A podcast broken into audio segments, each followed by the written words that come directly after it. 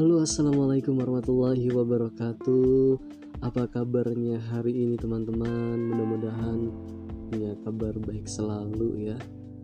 Ketemu lagi bersama Leo Ikal tentunya di Leo Ikal Podcast Yang uh, tentunya bakal seru-seruan ya Ngebahas kegalauan-kegalauan hidup Ngebahas uh, curhatan-curhatan. Aduh curhatan-curhatan.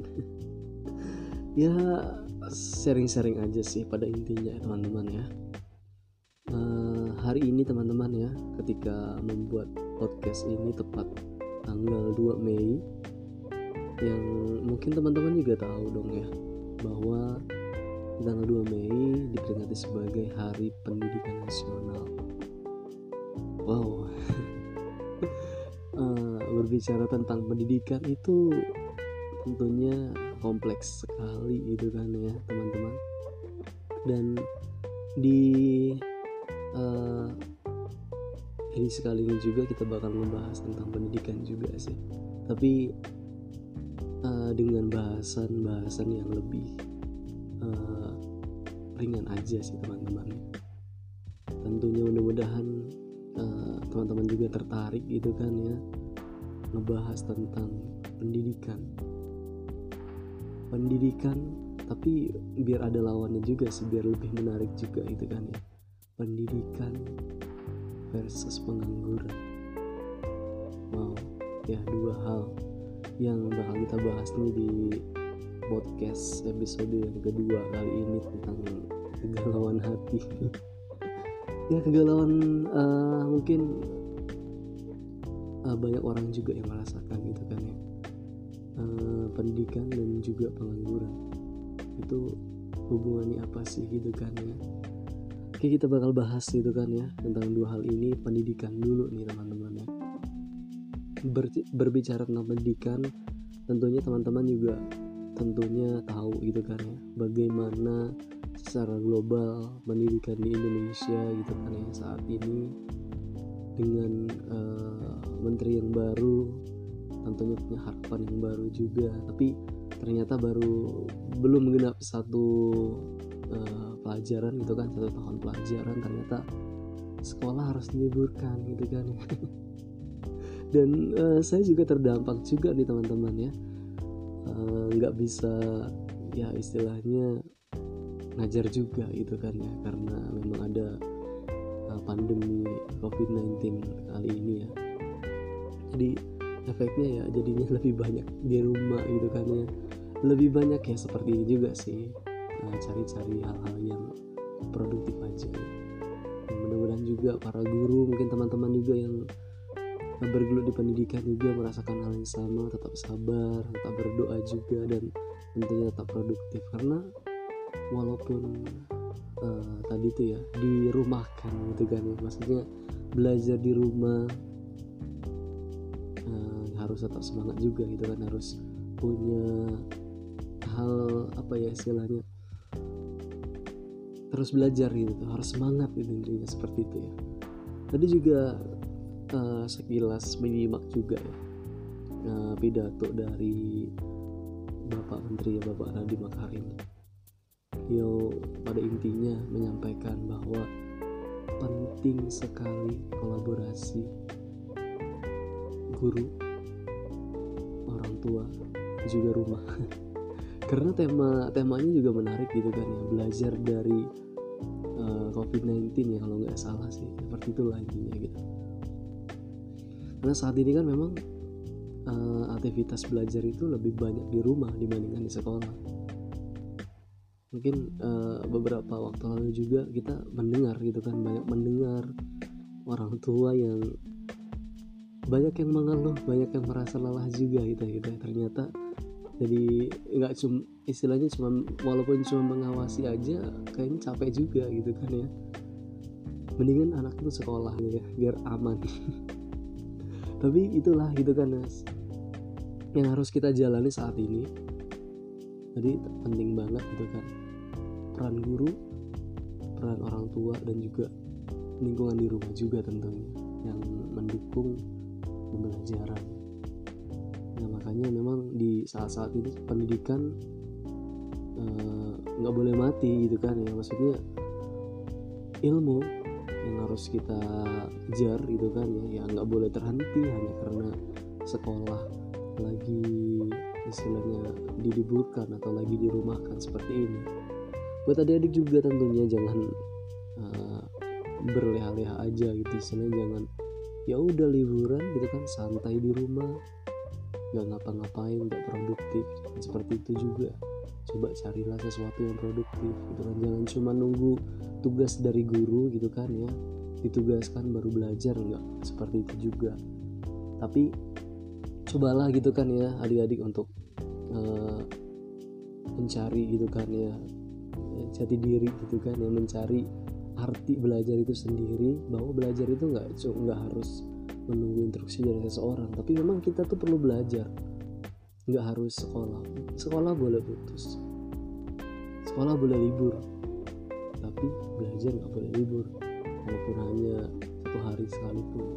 Harus ada hal baru yang harus kita pelajari yang harus uh, kita tahu gitu kan ya. Sehingga bisa meningkatkan diri kita karena esensinya belajar itu kan uh, adalah perbaikan diri perubahan diri gitu istilahnya.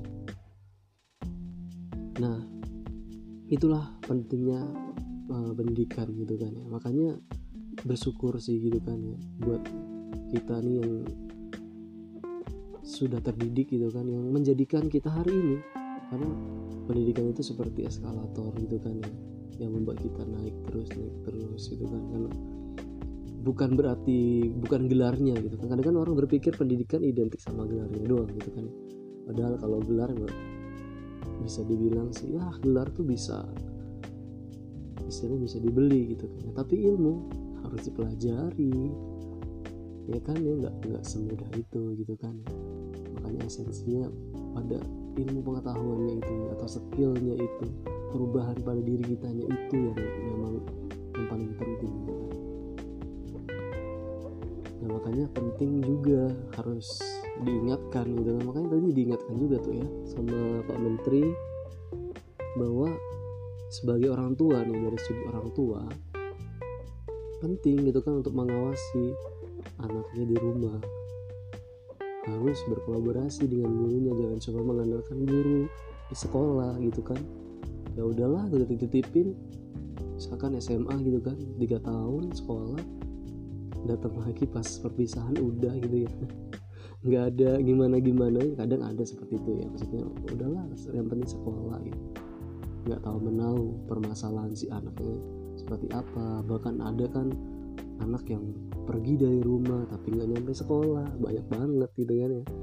Ya saya tahu gitu kan ya. Saya mengalami sendiri juga gitu kan menghadapi anak-anak seperti itu. Tapi ya sebagai guru juga saya nggak menyalahkan total anaknya gitu kan. Bisa jadi orang tuanya juga uh, kurang gitu kan dalam komunikasinya gitu kan dalam mengarahkannya sehingga yang terjadi seperti itu. Jadi orang tua penting banget gitu. Karena pendidikan yang paling penting itu di rumah dulu. Pendidikan karakter gitu kan yang paling efektif itu di rumah. Jangan cuma mengandalkan di sekolah aja gitu. Nah sebagai orang tua ya tugasnya banyak gitu kan ya. Nggak cuma mengajari tapi juga memberikan contoh juga gitu kan. Tentang kedisiplinan segala macamnya gitu kan. Nah sebagai orang tua harus benar-benar memperhatikan hal seperti itu juga ya. Nah kemudian juga lingkungan rumah juga gitu kan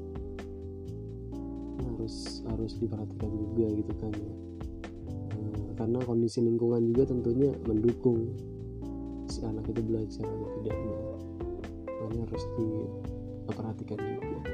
Dan kita pun sebagai guru gitu kan kita saya sebagai guru gitu atau teman-teman yang guru juga ya harus bisa beradaptasi juga. Kadang uh, ada guru gitu kan ya yang mungkin bisa dibilang beliau itu generasi baby boomers gitu kan mengajar anak-anak generasi Z.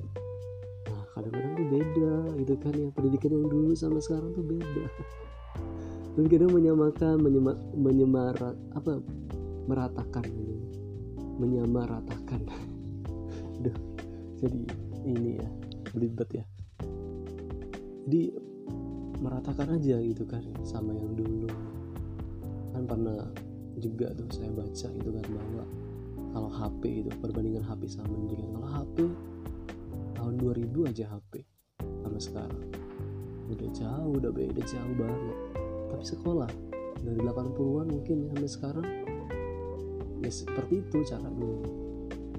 Istilahnya itu lambat dalam uh, apa ya adaptasinya nah makanya sebagai guru kita penting banget nih gitu kan untuk mengupgrade terus kemampuan dalam konten kita dan kemampuan dalam mengajar juga. Karena itu penting. Menyampaikan materinya gitu. kadang kan ya udahlah gitu kan ya. Bertahun-tahun ngajar ya udah tau lah cara ngajarnya gini gini gini nggak mau belajar lagi salah gitu. Justru pengajar itu memang harus banyak belajar mbak. Karena dengan begitu anak-anak kita juga tertarik gitu. Bahkan menarik. Misalkan kita guru sains gitu kan kita coba ceritakan kita coba kasih info terupdate gitu kan dari dunia sains mereka akan tahu. Maka apa? Terbuka gitu rasa ingin tahu bertanya-tanya tertarik gitu. Gak cuma ngebahas-bahas yang sudah ada di buku aja gitu. Diajak diskusi gitu kan ya tentang masa depan akan lebih menarik gitu kan dibandingkan cuma membahas yang ada di buku. Karena ya nggak sesimpel itu gitu kan pendidikan nggak cuma memasukkan konten atau pelajaran di otak kemudian digunakan untuk ujian selesai. Nggak simpel itu. Esensi pendidikan yang sebenarnya adalah untuk tadi itu adanya perubahan di dalam uh, diri seseorang jadi itulah terkait dengan pendidikan sih. Uh, dari uh, apa ya sisi orang tua dari sisi guru maupun dari sisi lingkungannya gitu. Memang harus terus digalakkan apalagi lebih banyak di rumah saat ini dibandingkan sekolah. Nah setelah berbicara pendidikan nih teman-teman ya. Tadi kan uh, saya singgung juga masalah pengangguran. Pendidikan versus pengangguran. Banyak gitu kan uh, di mungkin media-media gitu kan yang menggambarkan bahwa pengangguran terdidik gitu istilahnya. Pengangguran terdidik itu banyak. Sarjana gitu kan ya tapi ternyata masih nganggur. Nah kembali ke pengertian pengangguran gitu kan ya. Kalau mungkin melihat di definisi-definisi pengangguran itu orang yang nggak ngapa-ngapain. Maksudnya melakukan sesuatu yang tidak produktif tidak menghasilkan. Gitu sih pada intinya pada intinya kayak gitulah. Nah kalau menurut saya sih pengangguran istilah pengangguran itu nggak ada malah kalau menurut saya pengangguran itu uh, lebih kepada orang yang ibaratnya jualan tapi belum laku. Begini eh, simpelnya teman-teman ya. Orang kan mau jualan nih misalkan mau jualan gorengan. Ya, ya gorengannya udah dikeluarin gitu kan maksudnya udah udah siap gitu kan di tempat. Tapi ya karena emang belum laku ya segitu-gitu aja di situ itu aja gitu kan. Dia nggak ngelakuin apa pun. Nggak terlalu sibuk gitu nggak sibuk apa-apa. Ya nungguin aja gitu kan. Karena emang belum laku gitu kan. Nah orang juga seperti itu teman-teman. Kita nih gitu kan ya. Disebut pengangguran. Kalau di dalam diri kita tuh belum ada sesuatu hal yang bisa dimanfaatkan. Potensi kita tuh belum bisa dimanfaatkan untuk oleh orang lain skill kita belum bisa digunakan oleh orang lain untuk melawan sesuatu. Atau kita sendiri nih skill kita ini belum menghasilkan sesuatu. Itu uh, konteksnya gitu kan antara pengangguran tadi pengangguran kalau menurut saya sih seperti itu. Jadi gimana sih hubungan pendidikan sama pengangguran tadi? Maksudnya kalau memang benar-benar kita orang terdidik tentunya kita bisa maksimalkan diri kita dari apa yang sudah kita pelajari tersebut. Contoh beginilah simpelnya gitu kan. Saya belajar matematika. Saya serius tuh belajar matematika dan saya mampu di matematika. Kita nggak usah nyari istilahnya nyari-nyari uh, perusahaan atau nyari-nyari istilahnya kayak lembaga yang butuh seperti apa ya guru matematika juga. Kita sendiri bahkan bisa menawarkan kepada siapa pun yang mau belajar matematika silakan datang ke saya. Budgetnya sekian gitu kan sebagai ganti waktunya. Ya udah kita kan punya kerjaan seperti itu. Maksudnya kalau teman-teman gitu kan ya, punya tahu gitu kan uh, potensi tahu potensi teman-teman di bidang musik misalkan nah itu didik terus teman-teman untuk menjadi pemusik yang hebat. Nah setelah teman-teman hebat di situ master di situ sebenarnya nggak usah nyari. Orang tuh tahu bahwa teman-teman itu sudah master di bidang itu. Dan mereka akan datang dan mereka akan rela membayar berapapun untuk belajar